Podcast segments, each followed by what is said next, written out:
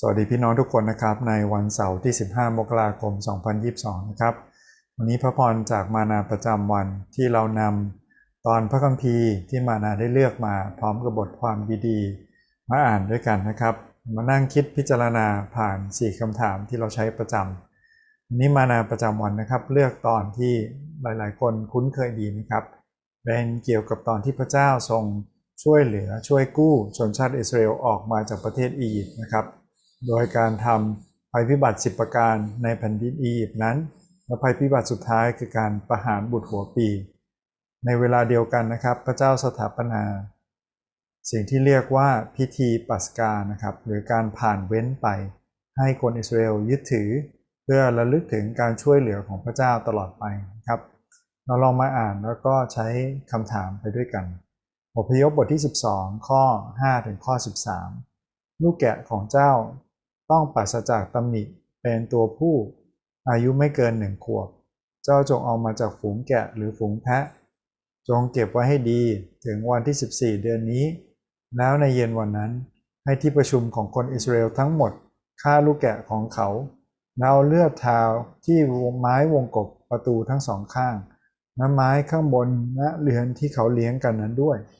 ในคืนวันนั้นให้เขากินเนื้อปิ้งกับขนมปังไร้เชื้อและผักรสขมเนื้อที่ยังดิบหรือเนื้อต้มอย่ากินเลยแต่จงปิ้งทั้งหัวและขาและเครื่องในด้วยจงกินให้หมดอย่าให้มีเศษเหลือจนถึงเวลาเช้าเศษเหลือถึงเวลาเช้าก็ให้เผาเสียเจ้าทั้งหลายจงกินเลี้ยงกันดังนี้โดยคาดเอวสวมรองเท้าถือไม้เท้าไว้และรีบกินโดยเร็วการเลี้ยงนี้เป็นปัสกาเป็นการผ่านเว้นของพระเจ้าเพราะในคืนวันนั้นเราจะผ่านไปในประเทศอียิปต์และเราจะประหารลูกหัวปีทั้งหมดในอียิปต์ของทั้งมนุษย์และของสัตว์และเราจะพิพากษาลงโทษพระทั้งปวงของอียิปต์เราคือพระเจ้าแต่เลือดที่บ้านที่เจ้าทั้งหลายอยู่นั้นจะเป็นหมายสำคัญสำหรับเจ้าเมื่อเราเห็นเลือดนั้นเราจะผ่านเว้นเจ้าทั้งหลายไปจะไม่มีภัยพิบัติบังเกิดแก่เจ้าขณะที่เราประหารชาวอียิปต์นี่ก็เป็นเหตุการณ์สำคัญนะครับผมคิดว่าสิ่งสำคัญที่เราต้องระลึกถึงก่อนที่เราจะคิดตอนนี้คือพระเจ้าทรงพาพวกเขาไปอียิปต์เองนะครับในตอนปลายปฐมกาลครอบครัวของยาโคบนะครับหนีการกดาหารแล้วไปอยู่กับโยเซฟที่เป็นบุตรชายในแผ่นดินอียิปต์นะครับพระเจ้าทรงนำและพระเจ้ายืนยันกับยาโคบบอกว่าเนี่ยแหละเป็นตามแผนการหรือถ้าเราย้อนกลับไปดูไกลกว่านั้นนะครับปฐมกาลตั้งแต่เรียกอับราฮัมพระเจ้าก็บอกว่าวันหนึ่งเชื้อสายของอับราฮัมจะต้องตกไปเป็นทาสในแผ่นดินต่างประเทศและพระเจ้าจะช่วยพวกเขากลับมา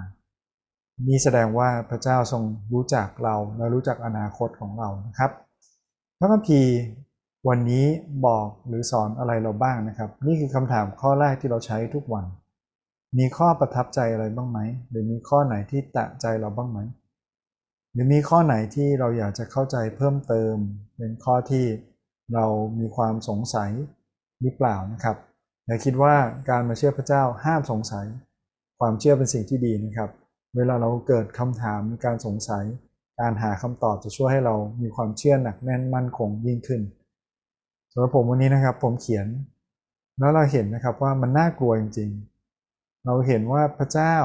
เปี่ยมด้วยความรักนะครับในด้านหนึ่งที่ช่วยคนอิสราเอลแต่ก็เปี่ยมด้วยความยุติธรรมด้วยว่าตลอดสี่ร้อยปีที่เขาไปเป็นทาสอยู่นั้นพระเจ้ายังรู้จักเขาพระเจ้ามองเห็นการทุกข์ยากลำบากและการกดขี่ข่มเหงที่เกิดขึ้นกับพวกเขานะครับเราเห็นด้วยนะครับว่ามันมีการเสียอย่างน้อยโลหิตนะครับต้องมีลูกแกะที่ต้องตายสำหรับทุกครอบครัวลูกแกะนั้นต้องตายเพื่อบุตรทั้งหลายของเขาจะได้รอดนะครับนะพระเยซูเองบอกว่าพิธีนี้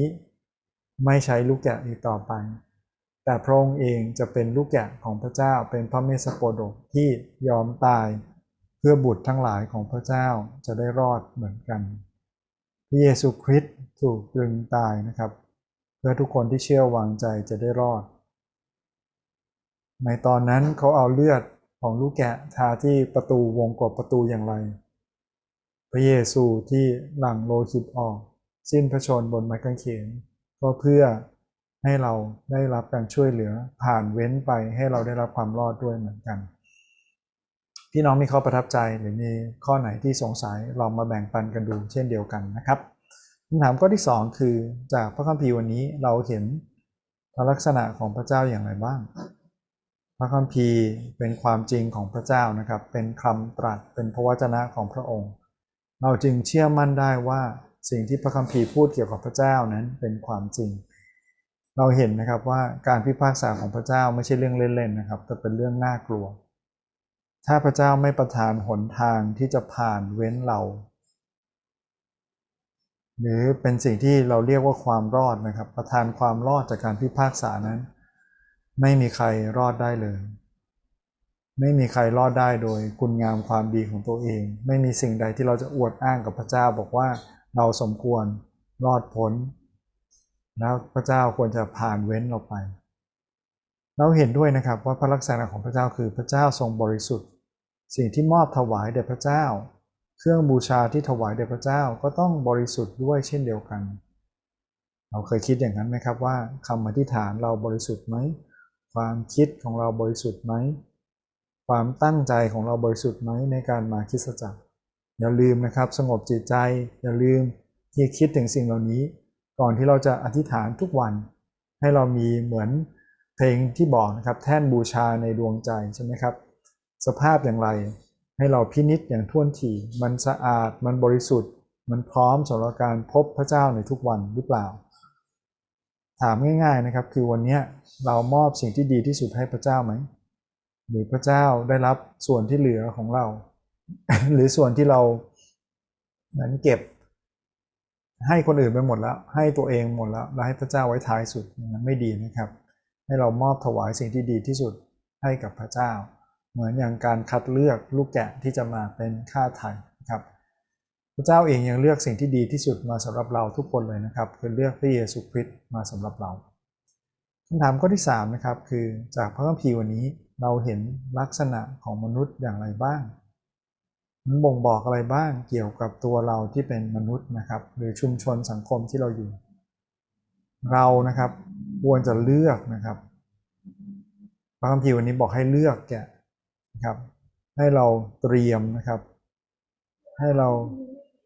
เก็บนะครับแล้วเราให้สิ่งที่ดีที่สุดให้กับพระเจ้านะครับรวมถึงความสนใจความตั้งใจแล้วก็ตัวของเราเองด้วยนะครับอย่าให้เราได้ให้ของเหลือกับพระเจ้าแต่เราเลือกสิ่งที่ดีที่สุดให้กับพระองค์ครับอย่างที่สองที่เห็นนะครับคือวันนี้พระคัมภีร์บอกนะครับบอกว่าในเวลานั้นเนี่ยพระเจ้าชี้วิธีที่พระเจ้าจะผ่านเว้นการพิพากษาพวกเขาไปเราไม่รู้นะครับว่าวันนั้นเนี่ยผมเดาว่าอาจจะมีครอบครัวคนอิสราเอลคนฮิบรูบางคนไม่ทำตามสมมุติมีครอบครัวอิสราเอลบางครอบครัวที่เขาตัดสินใจไม่เอาแกะมาไม่ทาเลือดที่ประตูผลของมันจะเป็นยังไงครับแน่นอนว่าพระเจ้าก็จะไม่ผ่านเว้นเข้าไปและบุตรหัวปีของเขาอาจจะต้องตายด้วยเหมือนกันหรือให้คิดต่อไปนะครับ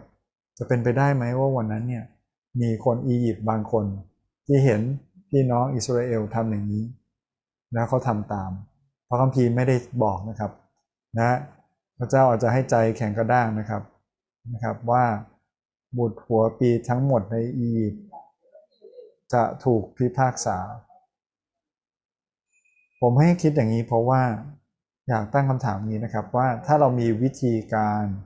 ที่ช่วยให้คนพ้นจากการพิพากษาได้ที่บุตรหัวปีเขาจะไม่ต้องตายที่เขาไม่ต้องถูกพิพากษาหรือการลงโทษเราจะบอกคนอื่นไหมเราจะแบ่งปันให้คนอื่นต่อไปไหมถ้าเราบอกว่าแน่นอนถ้าเรามีวิธีช่วยคนอื่นแล้ววันนี้เรามีพระเยซูคริสต์นะครับพระเมสสโปดกของพระเจ้าที่ตายเพื่อความบาปของมนุษย์วันนี้เราตั้งใจที่จะแบ่งปันพระเยซูให้กับคนรอบข้างหรือเปล่านะครับเรามักจะลืมว่าเรามีข่าวดีอยู่กับตัวหมายว่าสุดท้ายนะครับคือจากพระคัมภีร์วันนี้อย่าลืมนะครับเหมือนอย่างที่ยากอบเมื่อวานบอกไว้มันเป็นประโยชน์ยังไงกับเรา อย่าให้เราเพียงแต่เป็นผู้ฟังอย่าให้เราเพียงแต่คิดพิจารณา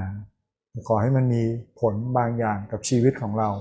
เปลี่ยนแปลงความคิดจิตใจภายใน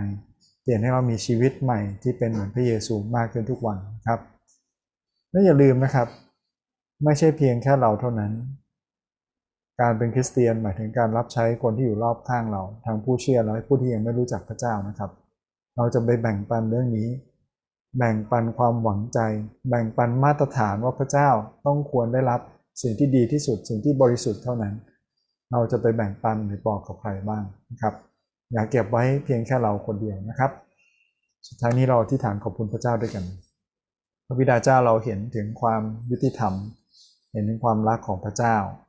เราเห็นว่าพระเจ้าทรงมีพระเมตตาคุณที่ประทาน